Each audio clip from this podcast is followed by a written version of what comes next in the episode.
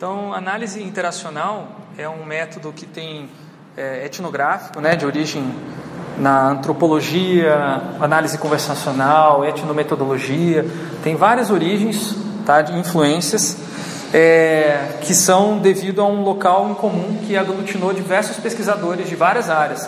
Foi uma espécie de paraíso que houve na pesquisa é, relacionada à tecnologia e sociedade, que foi o Xerox Park, lá na, no Vale do Silício. Foi fundada pela, pela, por pesquisadores dentro da Xerox que quiseram fazer alguma coisa inovadora. A Xerox na época tinha muito dinheiro, né, é, não sabia como gastar, e daí puseram, conseguiram o budget e desenvolveram as pesquisas é, talvez mais inovadoras, eu acho, do século XX em termos de tecnologia da informação é, interfaces gráficas foram desenvolvidas lá, é, mouse foi desenvolvido lá. Claro, o mouse não foi inventado lá, mas foi desenvolvido do jeito que a gente usa hoje lá.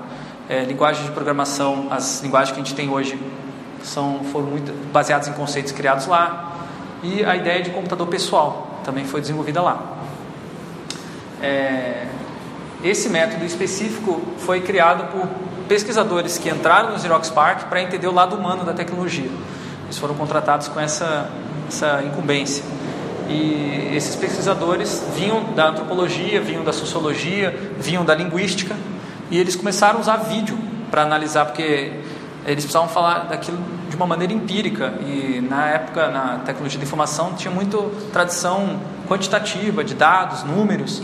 E para os antropólogos, sociólogos, é, historiadores, isso não fazia tanto sentido para é, desvelar o tipo de fenômeno que eles estudam. Então eles começaram a desenvolver outros métodos e é, a usar o vídeo e as observações participativas para entender é, novos desafios que a tecnologia trazia para relacionamentos humanos. Então o objetivo da análise interacional é descrever interações entre pessoas com objetos.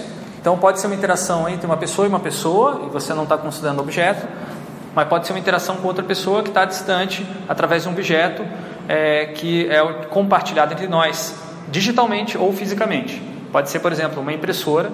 Eu vou lá na impressora, faço alguma coisa e deixo alguns documentos do lado da impressora. Outra pessoa vem mais tarde, pega aqueles documentos. Eu estou interagindo com aquela pessoa, só que de maneira assíncrona. Tá?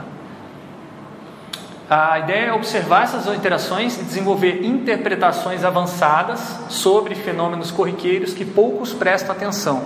Muito característico essa abordagem de tornar visível o que é invisível. Por exemplo, é, no texto eles vão falar que eles, é, é muito interessante você vai gravar uma, em vídeo uma reunião, está estudando o que as pessoas fazem na reunião, você liga a câmera um pouco antes de começar a reunião e um pouco depois da reunião. Porque as conversas que acontecem antes da reunião e depois da reunião, às vezes, são muito mais decisivas em termos de é, política e negociação do que aquelas que acontecem durante a reunião que obedecem o ritual. Né? E aí tem um paper específico de uma pesquisadora da Stanford, que eu acho muito legal, que ela analisa justamente o small talk, né, a conversa pequena que as pessoas têm antes e depois das reuniões, e ela cria toda uma teoria de como isso é fundamental para manter um projeto multidisciplinar andando. E é uma coisa invisível, que as pessoas não prestavam atenção e achavam que não era tão importante, com a pesquisa dela, isso fica claro. E aí ela começa a fazer recomendações, né? Como maximizar e aproveitar melhor a, a conversa pequena, a fofoca que acontece antes e depois das reuniões. Ser interessante isso na política. Na política. Conversam antes Pois é. Até a nossa, a nossa frente, né? Nossa. Qual? Com certeza.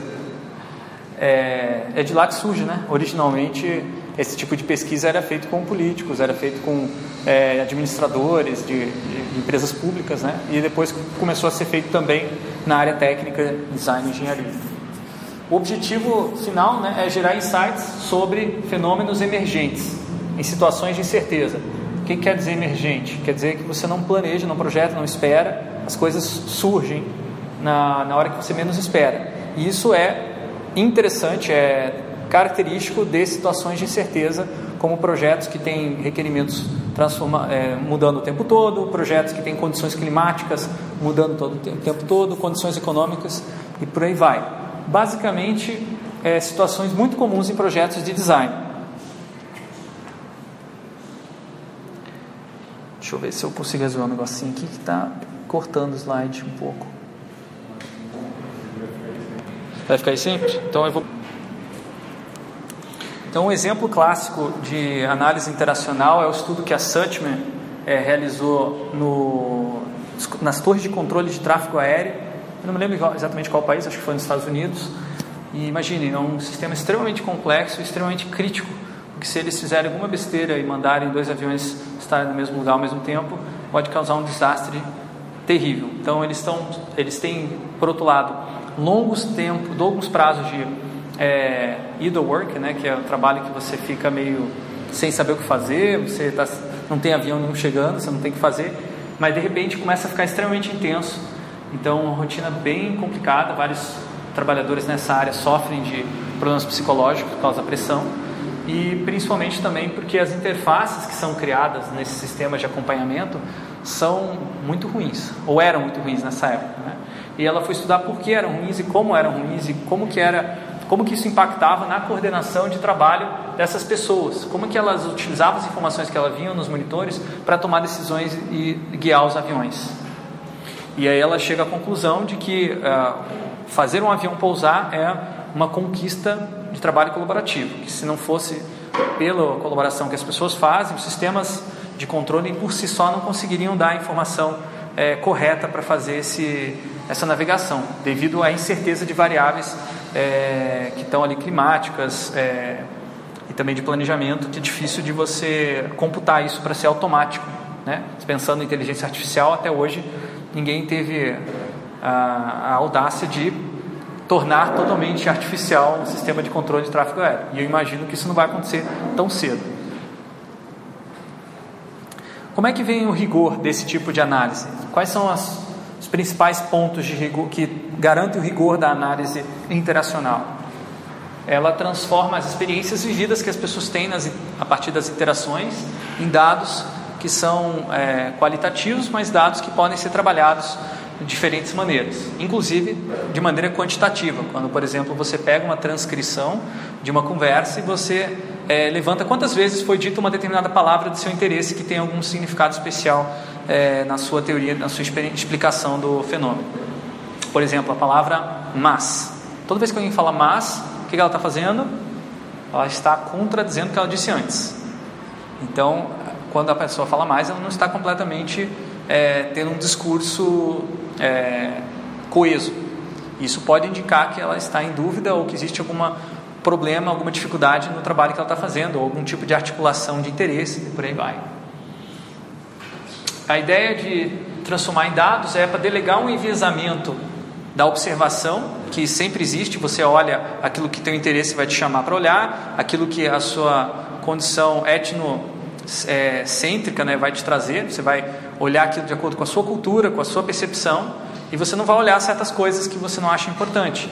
Quando você coloca a câmera de vídeo, você fixa ela no local, você delegou esse envisamento para ela e manteve ele consistente, de modo que uma outra pessoa pode vir, analisar os seus dados e levar em consideração o seu enviesamento. Olha, o seu enquadramento está aqui, mas você não pegou as coisas que estavam acontecendo acolá. Então isso aí você não vai poder falar nada a respeito do que está fora. Agora, quando uma pessoa faz uma observação, bota um monte de notas no seu caderninho, como os antropólogos antigamente faziam, né? E chega falar, ah, a realidade do estudado é essa. Você não tem nenhum mecanismo de é, escrutinizar aquela análise, aquela observação, aquela interpretação que o antropólogo fez. Aqui, minimamente, você tem algum tipo de dado para contrapor a interpretação. E a ideia é gerar essas interpretações a partir é, de múltiplas visualizações dos dados. Você vai rever, ver e rever esse vídeo diversas vezes, e não só você mesmo. E é uma coisa que a gente vai fazer aqui daqui a pouco. Você vai fazer isso em grupo ou com outras pessoas que você envia para fazer uma análise separada e depois compara essas análises para ver se a interpretação está diferente e tornar ela mais uh, próxima possível de uma descrição da uma explicação plausível da realidade. Essas evidências que você constrói a partir dos dados, elas servem para desafiar a teoria, não somente confirmar. É muito comum nos experimentos de análise interacional que no final você propõe alguma mudança na teoria ou fale das suas limitações. É bem incomum é, que você termine a análise interacional confirmando a sua hipótese. Na verdade, normalmente não se tem hipótese numa, no experimento de análise interacional. É, no experimento não, numa, no estudo etnográfico de análise interacional. O que a gente vai fazer aqui é uma mistura, né? É, a gente vai misturar um método que é originalmente para é, material etnográfico, a gente vai usar para analisar dados experimentais. Porém, como esse experimento a gente está organizando de maneira que ele seja histórico, porque ele vai realmente capturar um desenvolvimento de uma habilidade que não é artificial, é uma habilidade que a pessoa vai ter que desenvolver durante o experimento, você pode, e não sou eu que estou fazendo isso, já tem vários estudos de dupla estimulação que utilizam análise interacional como um método para é, dar maior, maior rigor na análise dos dados. Então, é, assim, ao contrário do que a maioria dos experimentos de, é, de estimulação única, que tentam confirmar ou desconfirmar uma hipótese, os, os, os, estudos de análise interacional eles visam desafiar teorias e ou confirmar uma parte delas, desafiar outras. Então ela tem essa uma orientação um pouco diferente, ao invés de ter, ter uma relação apenas com causa, é, com identificação de causas e efeitos, que é o que normalmente se faz na, no experimento de estimulação única. Como é que é feita essa análise dos dados? Enquanto você está coletando, você está no ambiente de observação, você está anotando. Essa anotação é feita on the fly. Tá? Às vezes você está anotando mentalmente, às vezes está anotando no papel. Melhor anotar no papel para ter a possibilidade de refletir, repensar depois e também para outras pessoas escrutinizar e olhar suas notas também, no caso de você buscar um maior rigor. A anotação também ajuda muito com material, análise de material de vídeo, porque é muito demorado. Vocês já, não sei se já tentaram olhar os vídeos dos que vocês gravaram, demora muito tempo é, às vezes você tem um vídeo de duas horas, você vai demorar duas horas para assistir, mas se você quiser analisar, você vai demorar 4, 5, 10, 20 horas. Então isso é tempo demais. Que se você não souber como navegar aí para as partes mais importantes do seu vídeo, é, você vai ficar um, um pouco perdido, vai perder tempo. Uma coisa que eu faço muito em entrevista, quando eu realmente sei que eu vou transcrever, que não vou reutilizar, eu vou é, fazendo, conversando com a pessoa, tenho um caderninho, vou gravando e vou olhando o horário que está marcando ali, e a pessoa vai fa fala sobre tal assunto. Ah, está falando sobre políticas públicas. Aí eu anoto no caderno, políticas públicas e o tempo que está marcando no gravador. Para outra hora que eu quiser voltar, eu já tenho um índice ali dos tópicos. Isso não causa, enfim, eu tenho experiência como jornalista, né? então para mim não causa um certo é, desvio, digamos assim, de atenção no que a pessoa está falando. Mas quem não tem ainda experiência, não recomendo fazer isso nas primeiras entrevistas apesar de salvar tempo. É, a revisão das gravações é feita sozinho ou em grupo, a gente vai fazer aqui em grupo, depois vocês vão fazer sozinhos. A transcrição da fala pode ser feita, mas também dos gestos e dos estados dos objetos. Se você quiser descrever o que está aparecendo numa tela, no monitor, é, o, o, objeto é interativo, ele muda, né? então você vai descrever, ou ele passa de uma mão para outra, e aí a, quem está na vez de falar, por exemplo, um objeto como uma, um talking stick, né, que é um objeto que determina quem pode falar, ele passa de mão em mão e você vai querer documentar isso provavelmente no seu na sua transcrição, caso seja uma, algo importante para você. E aí tem várias maneiras de, do, de documentar objeto. Fala é fácil, é que nem livro, é, quando você está lendo uma, um livro de literatura tem um diálogo, né? Aí normalmente tem o nome da pessoa que está falando ou um código que identifica aquele ator é, cada linha vai ser uma fala, um, melhor, um turno, que é o termo técnico que eles utilizam aqui. Então, na fala, às vezes você tem um. Não é tão interessante na análise de transcrição a, a pontuação, mais importante é quem está na vez de falar. E, e aí você, às vezes, vai, vai monitorar que tipo de é, gesto a pessoa faz, que tipo de deixa ela vai expressar para que a outra pessoa saiba que é a hora dela falar. Isso pode ser também do ponto de vista de turnos para interação que é gestual, por exemplo, um jogo. Às vezes não tá, a pessoa não está falando nada, mas ela está dando a dica, a deixa com o personagem avatar dele no jogo para que o outro faça alguma coisa, no caso de um jogo colaborativo, é, multiplayer. O mais importante nessa análise dos dados é definir um foco, porque isso vai definir o que, que você vai transcrever. Você não vai transcrever tudo. Se for transcrever tudo, você vai perder muito tempo é, desnecessário e não, não acrescenta mais rigor transcrever tudo. Você só vai transcrever aquelas questões que você está aspectos que você está interessado para a sua análise. E, e nos focos de análise eu já vou falar um pouquinho. Tem uma lista grande que o texto propõe, mas você pode também trazer focos, outros focos de análise a partir da sua pesquisa é, de, de mestrado, doutorado, tá? Por fim, você vai depois de analisar, transcrever, você vai codificar evidências que você encontra com frequência nessas interações. Por exemplo, é, passar para trás, ou passar para trás um colega. Você, tá, você percebeu que é muito comum nesses jogos que você está analisando passar para trás um colega. Aí você vai lá e codifica, passar para trás.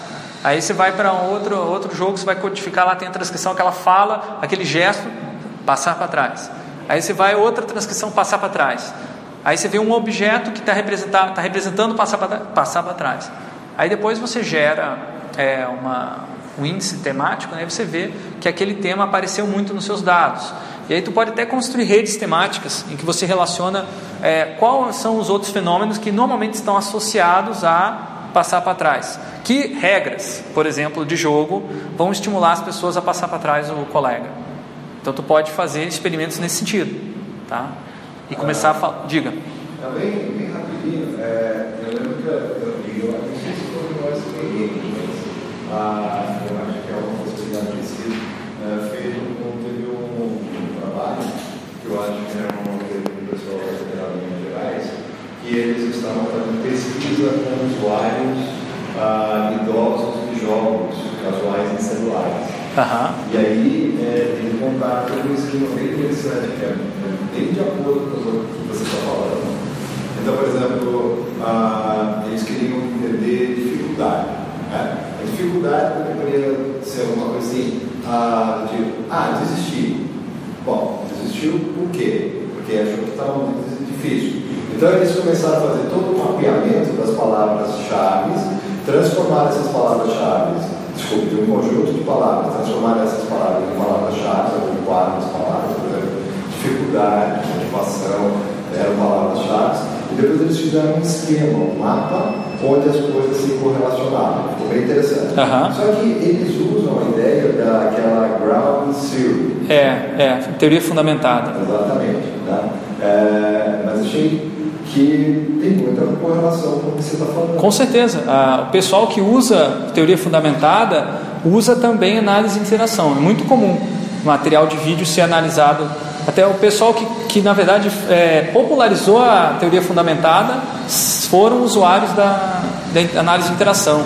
E são citados aqui a Sutton, por exemplo, que fez aquele estudo do, dos aviões, lá do, tráfego, do controle de tráfego, ela, é, ela é adepta da teoria fundamentada.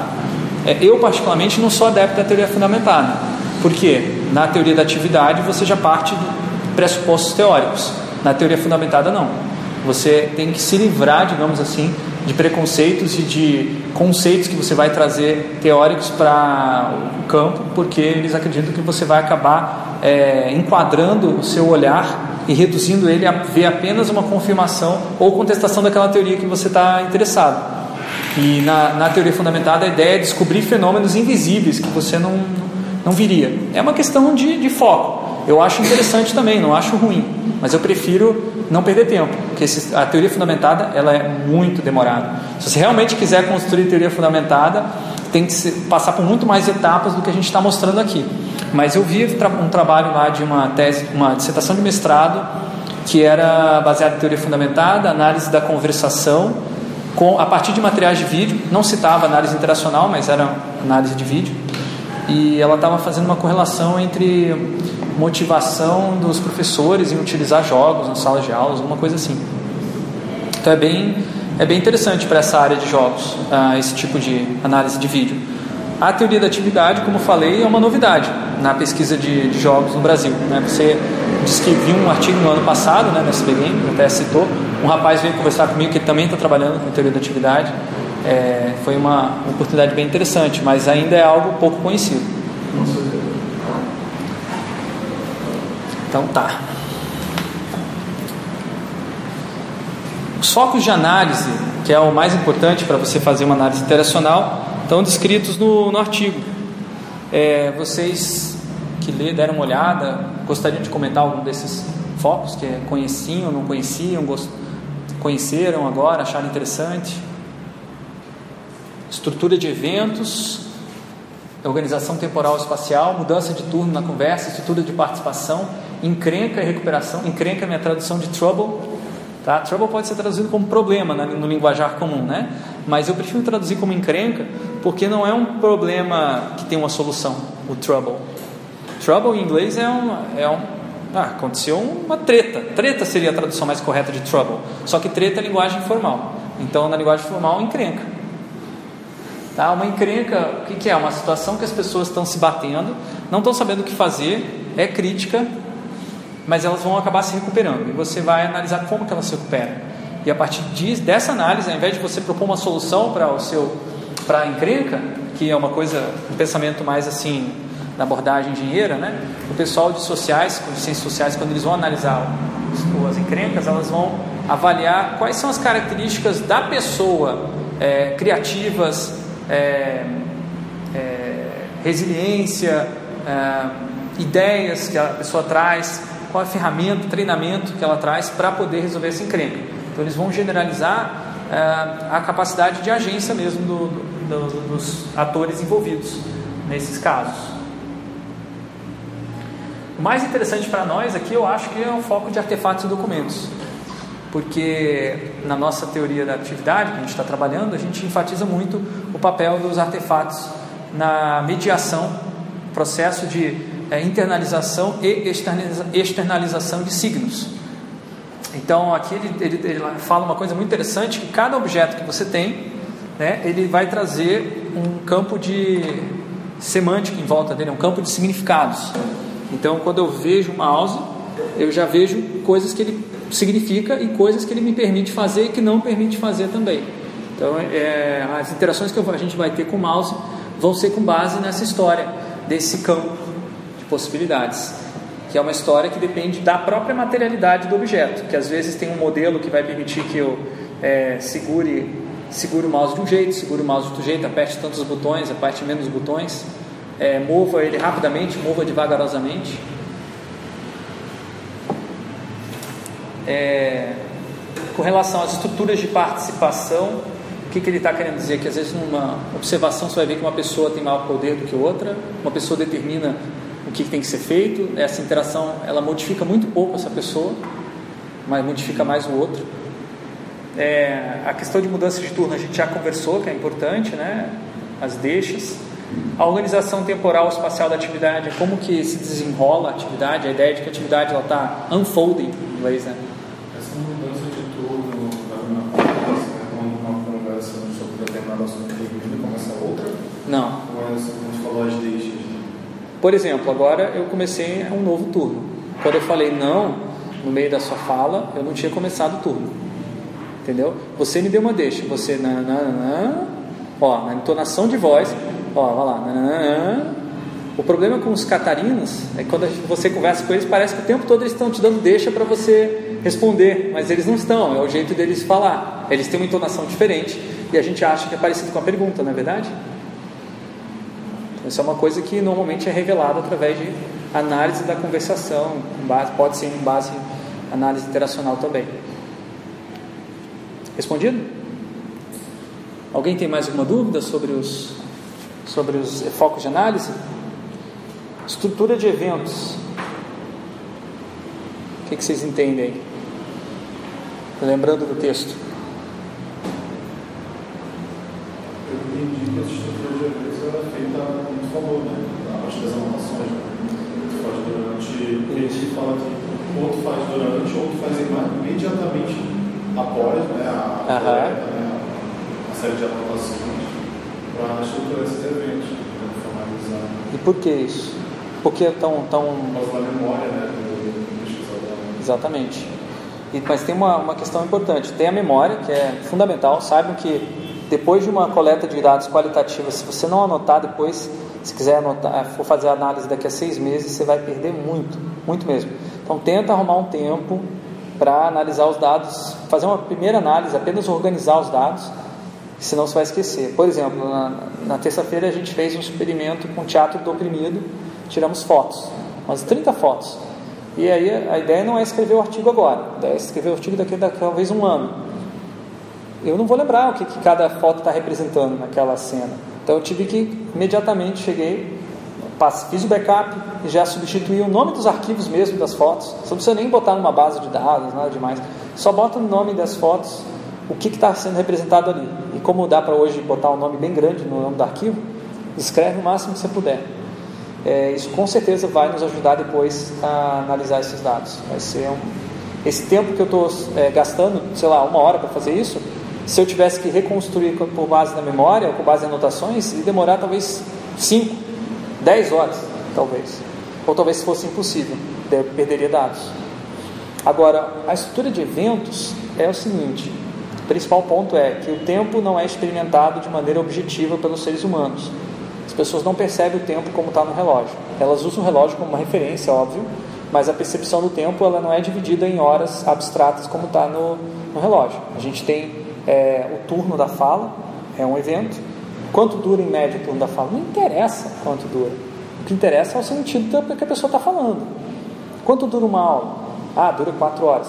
Tudo bem, mas quanto realmente dura para você? Tem aula que dura 20 horas, o equivalente a 20 horas, porque é muito sacal, e tem aula que, aula que vai duas horas, equivalente, né? Mas no fundo, no fundo, o número é irrelevante. O que importa mesmo é essa percepção de tempo. E Dentro, dentro da aula existem algumas divisões, é, por exemplo, o momento da chegada, o momento da introdução do, do sumário da, do que, que, tem aula, aí depois tem, é, enfim, o professor faz uma exposição, aí depois tem perguntas, aí depois tem uma atividade prática, intervalo, volta, discussão. Todos esses pedacinhos é, de, de, são eventos que fazem parte de um evento maior e que são muito mais relevantes para a análise internacional do que a, a, ah, começou a aula 18, é, 14h45, terminou 17h55. O que isso não significa? Nada. Por isso que é importante é, você ter, fazer a estrutura dos eventos, que é uma coisa rápida de lembrar de memória, porque a gente tem capacidade boa de se resumir esse tipo de dado, para depois você bater com ah, o tempo gravado na, na, na câmera. E aí, mais alguma outra dúvida, comentário sobre os, os focos de análise? Não? Ele é, chama de. É engraçado essa questão de estrutura de eventos, né? A programação de eventos, né? eu achava curioso, porque os estrangeiros eles sempre ficavam além do horário trabalhando. Isso era usual, chinês, brasileiro. Mas o americano é o seguinte: deu cinco horas, cara, cara ia escrever uma frase, ele solta a caneta. certo? E... Opa! E... Pô, trouxe brinquedinho pra gente hoje, hein? Vamos brincar. então o americano solta a caneta no meio da, da frase. Ele, ele vai escrever a última palavra assim, ele solta a caneta.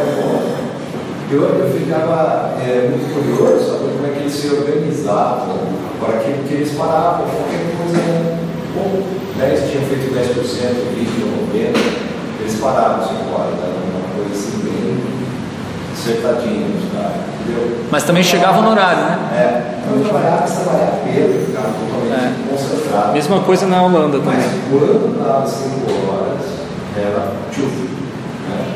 Eu ficava me perguntando como é que eles é, gerenciavam essas coisas, né? Porque no dia seguinte você tinha que retomar aquele negócio. Eu não, eu não consigo muito fazer isso. É. é. eu não, não, tenho essa capacidade de meio que terminar uma coisa ou parar uma coisa no, no meio do, raciocínio. Eu tenho que, ou eu não começo ou eu tento terminar, né? Mas eles impressionante. Assim, né? É, eles têm capacidade de mudar, o holandês, né, minha experiência, eles têm capacidade de mudar de tópico muito rápido sem ficar perdido, porque eles entram assim muito racional. Agora estou entrando nesse modo aqui.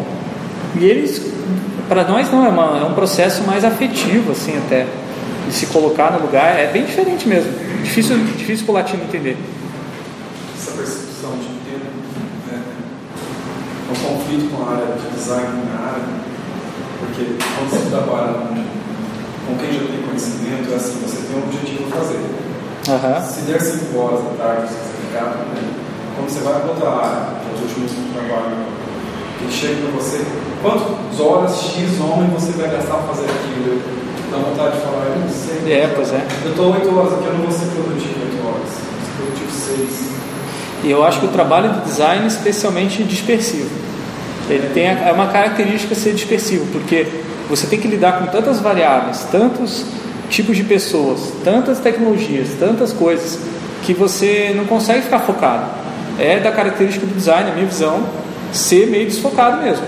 E daí que ele traz valor, porque ele pega dessa multitude de coisas complexas, caóticas até eu diria, e consegue a partir do caos emergir uma certa ordem esse ato criativo, que muitas vezes é difícil de explicar. E eu acho que a gente standing on the verge of chaos, digamos assim, a profissão do design. E isso afeta na, digamos assim, na accountability. Como é que você dá, diz o que, que você fez e como é que as pessoas controlam o que, que você faz. É muito difícil de liderar equipes de design. Muito difícil. Gerenciar. né? Achei interessante a sua observação, já que a gente está falando sobre pensamento. Bora? A, a Stefânia, é, eu participei com ela por dois dias, ela era uma banca de uma aluna que é excelente, né, que defendeu o TCC, e ela, e essa menina ela tem uma coisa muito legal. Ela está fazendo um, um, uma espécie de um sistema que a gente viu naquele artigo que ganhou a Unicamp, acho que ele ganhou né, a Unicamp, e era sobre ah, jogos sérios para ensinar a computação. E ela fez um sisteminha para crianças de 10 anos, né, para ensinar eh, a programar. Ela fez uma área de similar, faz um sistema. né? E é, e é curioso que ela, ela fez um estudo sobre ah, um capítulo sobre educação. para a gente, a educação sempre, a educação e a psicologia são sempre duas coisas muito complexas, na minha opinião, porque às vezes ah, as, as pessoas falam, falam, falam, mas a- aquela do que ela fala parece que fica na, na nuvem. entendeu? Ah, então, a, a história está falando que essa menina tinha a grande capacidade de pegar aquelas informações né, e, e ficar sempre atento, né, ó, chamando terra, né, ou seja, a menina não ficava perdida no, no coisa, né, no- naquela, naquela parte da, da nuvem. Né? Ela conseguia pegar o que era importante da informação, é, é, aquela informação, que é uma, coisa, uma informação relativamente diária, árida, né? e trazer para o projeto dela. É, e só para fazer uma observação, quando o Paulinho começou a fazer aquele, a dissertação dele sobre perfis psicológicos de, de jogadores, eu discutia com ele. E ele falou, não, eu estou conversando com psicólogos, conversando com e tal. Eu falava para ele, mas tá, e aí, como é que a gente traduz essa informação? Tem uma tabela, tem um, um gráfico, tem. Não, não, não é assim. O, o, o psicólogo ele não pensa desse jeito, desse jeito. Eu falei, mas como é que a gente traz isso para a terra? né? Como é que a gente pega esse negócio? E ele, ele gastou um tempo muito grande naqueles perfis psicológicos que foram definidos pelo. eh, não, era assim. O, por aqueles. eh, Maya Briggs? Maya Briggs? Ao Jung? Eu acho que é Maya Briggs. Maya Briggs. E, e ele falou o seguinte, que não tinha uma, uma tabela, tá certo? Uma coisa. Aqui foi muito interessante que foi ele que construiu. E eu, eu, desde o início, eu tinha seríssimas dúvidas que aquele trabalho ia chegar em algum lugar, porque a gente falava uma língua diferente. Eu, ele, ele chegava com uma, série de informações de psicologia para mim, e eu falava, e aí? e ele não tinha uma resposta para mim. Quais são as implicações disso da psicologia para o design? né? Mas eu ainda acho, é, André, que a, o design é um local privilegiado onde esse diálogo interdisciplinar é possível. Porque se você vai para engenharia, eles não vão nem perguntar e aí. Tipo, não tem. Eles não vão, vão negar. Você chegar, não, isso aqui é, é complexo demais, eu não entendo isso, isso aqui não é ciência, descarta na hora. Assim, é bem. Claro, tem engenharias e engenharias, né? Eu fiz um doutorado no departamento de engenharia na Twente que tinha essa abertura, mas foi difícil. Foi difícil. Eu, eu trabalhei 15 anos na área de desenvolvimento de jogos internacionais, agora eu sei pouco. Mas o grande embate é triângulo entre é, a autoria, né, que é o pessoal da educação, design e a programação. Né? Então, justamente isso que você está comentando, é, a pessoa da programação e, e gerente de projeto começa a exigir do design quanto tempo ele é. vai gastar para fazer aquilo, ele acaba chutando, mas sempre a maior disposição é a equipe de design é. e no final das contas acabava saindo. Mas a equipe muito interdisciplinar, assim, é, nem todo mundo era design de formação, né? É, e era a equipe que trazia muito, sempre muito mais ideias, sempre estava mais disposta a discutir e era sempre a mais bem-humorada, a que estava mais disposta também a levar pancada e levantar Enquanto na parte da educação os caras discutiam muito, sabe? A discussão, o embate aberto e sempre as ideias novas vinham da. É, um gestor de design experiente tem que saber que toda estimativa tem que ser multiplicada por dois. É. Porque o design vai ser sempre otimista. Essa característica é, dele estar tá sempre feliz é que ele é otimista. É, tinha uma margem de segurança ali de jogar com o multiplicador em cima. Pois é. Mas muito, muito peculiar. Assim, da área, né? É uma característica bem comum da área mesmo, da cultura também, de profissional. Mais algum comentário sobre os focos de análise? Não? Então vamos ver estudo, alguns exemplos de análise internacional. Esses são exemplos que eu tive oportunidade de desenvolver lá na Holanda. Não são necessariamente é, estudos de teoria da atividade, tá? Eu estou focando agora na análise internacional. Esse caso foi um workshop, uma oficina de revisão de um projeto de um centro de diagnóstico médico por imagem e foram trazidos os stakeholders desse projeto, que envolviam é, pesquisadores especialistas em medicina nuclear, medicina de diagnóstico, né, que conheciam as máquinas que iam ser usadas lá, de alto, é, alta tecnologia, e tinham professores especialistas em logística de saúde, otimização de operações na saúde, para você ter uma fila de pacientes pequena e tal, pensar como otimizar a utilização do tempo e do espaço. É, no caso, são esses dois pesquisadores que estão aqui do lado, e é, a gente filmou, a gente transcreveu as falas do holandês para o inglês, foi extremamente difícil, porque na época meu holandês não era tão bom, então vocês podem ver que essa, essa transcrição ainda tem buracos aqui, né, palavras que a gente não conseguiu transcrever, mas já foi o suficiente para entender o que estava acontecendo. E aí a gente usou um software chamado Envil, tá? A-N-V-I-L. É um excelente software para análise de vídeo, tá? análise de materiais de vídeo, porque ele permite múltiplas é, codificação em várias linhas.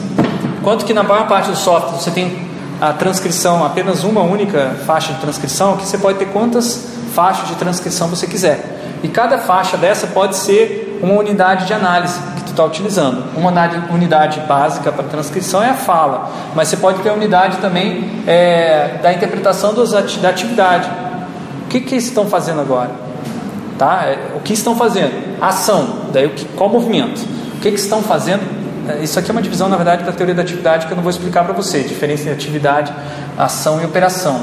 Tá? É, na atividade é o sentido daquilo que está fazendo. Nós, na ação é o visivelmente o que, a pessoa está fazendo e operação é o pedaço da, daquelas, daquelas ações, os pequenos movimentos que podem ser quebrados. Então a gente documentou isso. Então aqui você tem o nome da, da pessoa que está falando isso, é, que ferramenta, ferra, não, que atividade, ela está orientada para que tipo de atividade. Aqui no caso ela está uma atividade orientada à definição de instrumentos, que ele está falando do, da ferramenta CT, que é, acho que é, é computação, que é, como é que é o nome? Computação tomorizada? Não, é, como é que é o nome? É, tomografia computadorizada, TC, né, em português. Isso, CT scanner, tomografia computadorizada. E aí ele está ele tá colocando um problema. Então eu classifiquei aqui que a ação dele é criar um problema para, os, para a equipe, né? E como ele faz isso? Ele usa a, como ferramenta a planta baixa e ele faz a, a operação de apontar. Depois ele vai tocar, né? No próximo etapa ele vai tocar e aí ele vai desenhar coisas, vai fazer assim. Então você tem uma microanálise da interação que você pode usar para várias coisas e que a gente acabou não usando. Isso aqui eu fiz como um exercício apenas para aprender. Eu não sabia na época como eu iria usar e eu achava que fazendo eu ia aprender. Claro, aprendi o que eu não queria usar, né? Porque eu não precisava. É, eu fiz isso aqui apenas por 10 minutos de vídeo e demorou acho que uns talvez uns 10 dias. Eu, na minha, no meu mestrado, eu fiz uma análise de uma mesa interativa, um jogo de uma mesa interativa, né? E aí eu fiz exatamente isso, tinha as ações verbais e as ações não verbais. Aí. Eu mapeei cada um, cada, cada minuto de vídeo demorava para mim 100 minutos de trabalho. Caraca. É muita coisa. Só que por outro lado, você começa a ver o fenômeno tão bem, tão bem, tão bem, que depois para você escrever, você nem precisa usar a transcrição, a, a, a descrição do fenômeno sai muito fácil.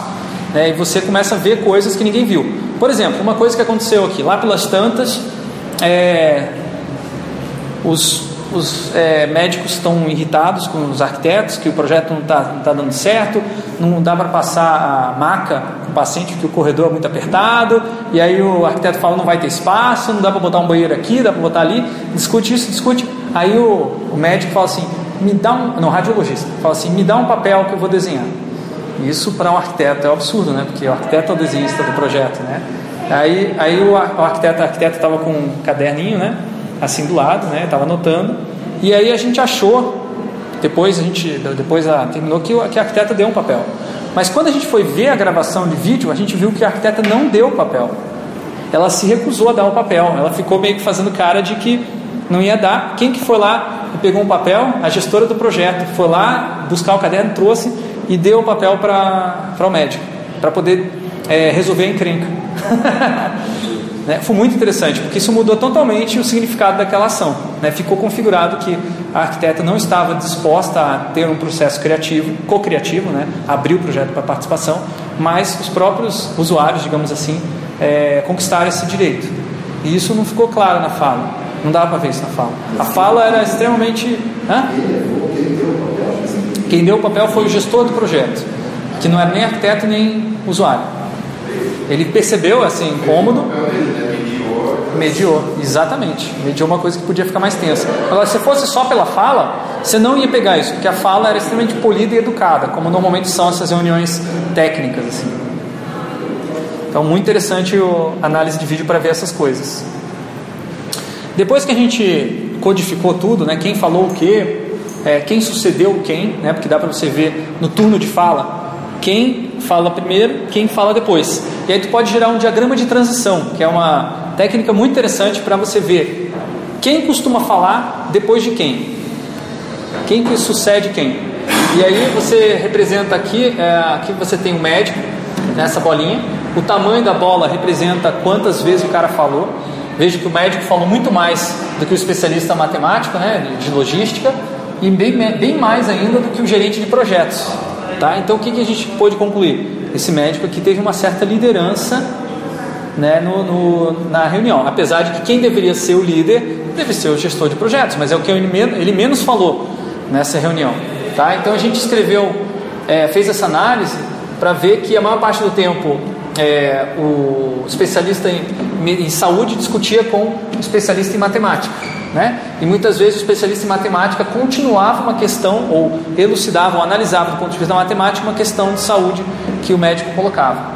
Tá? Então eles dois estavam colaborando bastante, é, enquanto que o gestor ali, você pode ver que ele está meio que olhando o que, que os outros estão falando. Outra coisa, o gestor não consegue manter a fala também na conversa. Pode ver que ele só consegue ser o próximo a falar, quer dizer, ele mesmo ser o próximo a falar, 6% das vezes. Enquanto que o médico, 54% das vezes. Toda vez que ele termina uma frase, normalmente ele continua outra frase.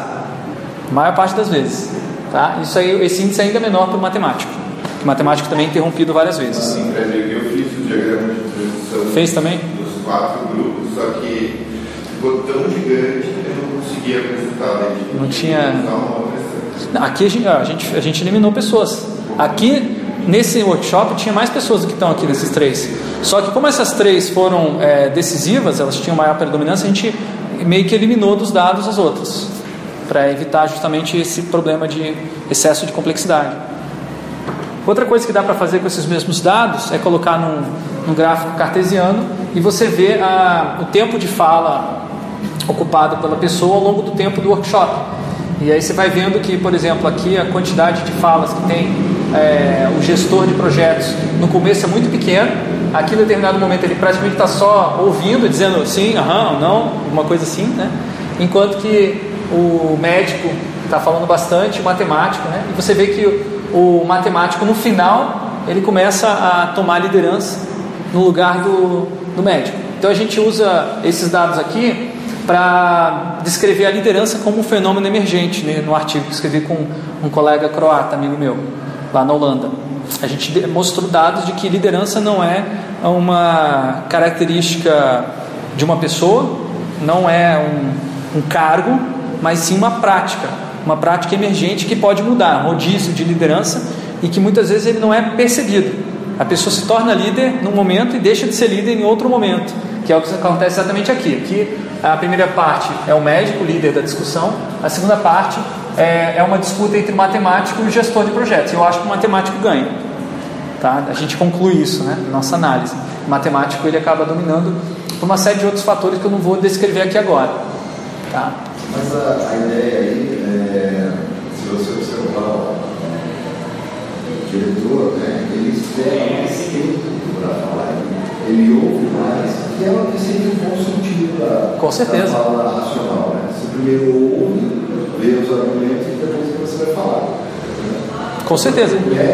Você pode ver que ele fecha, ele fecha a discussão no, final. É médico e matemático, começaram a falar direto. Pois é. Sim, com certeza. Foi, a gente, na verdade, achou que a atitude do gestor de projetos foi muito boa, de deixar a liderança, deixar os outros participantes tomarem a liderança. Tá? Isso foi uma estratégia boa para que o projeto continuasse. Porque havia, na verdade, uma, uma situação de renitência, aí, um background que não está é, nesses dados, que o médico não estava gostando do projeto, nem o matemático. Os dois estavam achando que o projeto ia por água abaixo, do jeito que estava indo. Tá? Eles tiveram que fazer várias mudanças no projeto para poder a, ah, abarcar os requisitos que eles trouxeram. Daí uma análise minha sobre esses mesmos dados focaliza na maneira como esses diferentes atores estão articulando as atividades futuras desse é, centro de diagnósticos. Então discutindo, olha, aqui vai acontecer a atividade de diagnóstico de um hospital. Vão ser dois hospitais, na verdade, que vão estar utilizando essa mesma infraestrutura. Ou melhor, dois hospitais, não, duas instituições. Uma instituição é um hospital, o ZTT, outra instituição é o CMI, que é a parte da universidade. E uma coisa que eles não sabiam antes de fazer essa oficina, porque inicialmente o plano era que cada um tivesse um pedaço separado da, da do espaço. Só que quando eles botaram alguém da, os gestores da universidade com os gestores do hospital e falaram, gente, como que vocês vão fazer a atividade de vocês? Eles começaram a passar o dedo, ó, fazer isso assim, por partes em comum. Eu vou usar isso, eu vou usar aquilo, e todo mundo queria usar as mesmas coisas. E aí eles começaram a ver é, possibilidades de conflitos de utilização de sala no mesmo horário, né? É, e ver a possibilidade também até de é, esbarrões na circulação, porque os corredores eram muito pequenos para fazer essa essa transição. É, sem falar a questão de privacidade de pacientes que seriam expostos para os estudantes, coisas que eles não tinham nem imaginado. Assim, um paciente sem roupa está entrando numa sala de, de, de diagnóstico e está passando uma turma de 30 estudantes lá que estão vindo conhecer como é que funciona. Eles não tinham imaginado essas coisas, né? E a gente analisou no vídeo né, e tentou mapear quais eram as regiões que cada é, diferente atividade utilizava. Tá? Isso é uma análise é, mais qualitativa que a gente fez desses dados. Agora eu vou falar de um outro projeto bem diferente, tá? que é, eu fiz com uma pesquisadora espanhola, lá da, que era minha colega de doutorado, a Juliana, Matos Castanho. É, a gente publicou um artigo na Futures sobre a análise de um, uma ferramenta que a gente construiu junta, juntos, que visualiza dilemas envolvidos num projeto multifuncional de um dique em Rebedek. Dique é uma construção que barra a inundação de água, como se sabe, a Holanda está embaixo do nível da, da água. Então esses diques são comuns, só que agora, recentemente, eles estão querendo misturar diques com outras funções, além da defesa da água, vamos colocar um parque perto do dique, vamos colocar um, é, apartamentos em cima do dique, vamos colocar lojas, shoppings em cima do dique. E aí eles queriam discutir se valia ou não valia a pena, quais que eram as, os dilemas envolvidos naquele projeto. É, aí a gente representava, cada função era um canto desse cubo, e aí a pessoa escrevia qual que era a ideia que ela tinha de função, ou de implementação da função, melhor dizendo, tipo de ideia, e qual o efeito que teria aquela ideia. Era aqui embaixo. Ela fazia, amarrava uma cor é, verde quando era uma, um efeito negativo, é, positivo, e vermelho quando era um efeito negativo. Tá? Então uma coisa que acontece, que a gente configura um dilema, é quando uma mesma, uma mesma ideia tem é, negativo e positivo, que é o caso dessa aqui. Essa é uma ideia que na verdade é um dilema. Será que nós fazemos? Será que não fazemos essa ideia? Isso foi construído com os é, stakeholders reais do projeto, representantes das prefeituras das duas cidades envolvidas, representantes da, do planejamento mesmo do projeto, é, representantes da sociedade, representantes das, do porto que tinha ali perto. Então foi uma reunião muito interessante para eles visualizar esses dilemas que estavam impedindo eles de tomar decisões, coisas que na verdade pareciam óbvias, mas eles não conseguiam perceber que o problema do projeto era a falta de visualização dos dilemas. Depois disso o projeto fluiu muito mais.